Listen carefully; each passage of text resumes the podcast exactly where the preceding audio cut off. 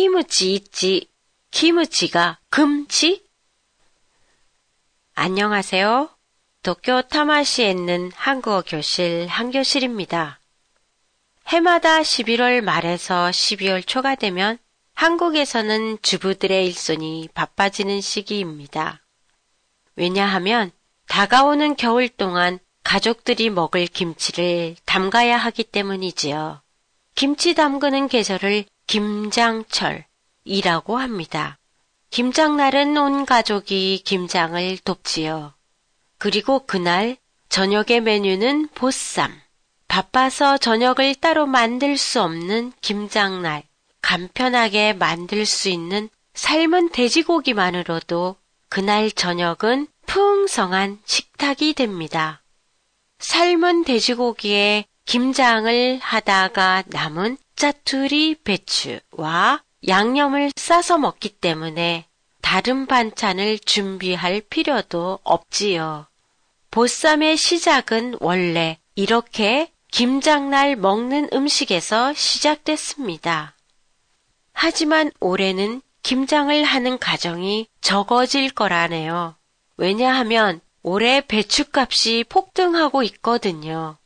작년에 비해 배추 재배 면적이 16%나 줄어든 데다 무름병, 남부묘의 피해로 배추값이 비싸졌기 때문이래요.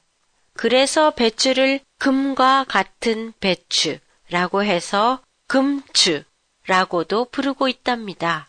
그런데 올해는 배추값만 비싸진 게 아니라 양념에 들어가는 재료, 무, 마늘, 파 등의 값도 올라서 김치가 금과 같이 비싸다고 해서 금치라는 별명이 붙었어요. 이렇게 배추가 비쌀 때 자주 이용하는 게 마트 같은 데서 파는 소금물에 절여져 있는 절인 배추예요. 절인 배추는 배추보다 가격이 낮기 때문에 이걸 이용해서 담그면 조금은 싸게 담글 수 있어요. 또한 김장 재료가 비싸지면 늘어나는 게 김치 담그는 걸 포기하고 겨울 동안 김치를 사서 먹는 가족. 김장 포기족, 일명 김포족이에요. 겨울 동안만 김치를 사서 먹다가 배추가 싸지면 김치를 담그면 되니까 굳이 지금 비싼 김치를 사서 담그지 않아도 되니까요.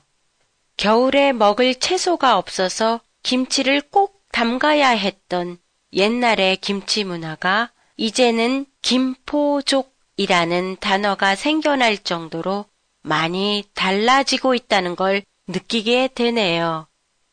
팟캐스트에 대한 의견이나 감상이 있으시면 홈페이지를 통해 보내주시면 감사하겠습니다. 안녕히 계세요.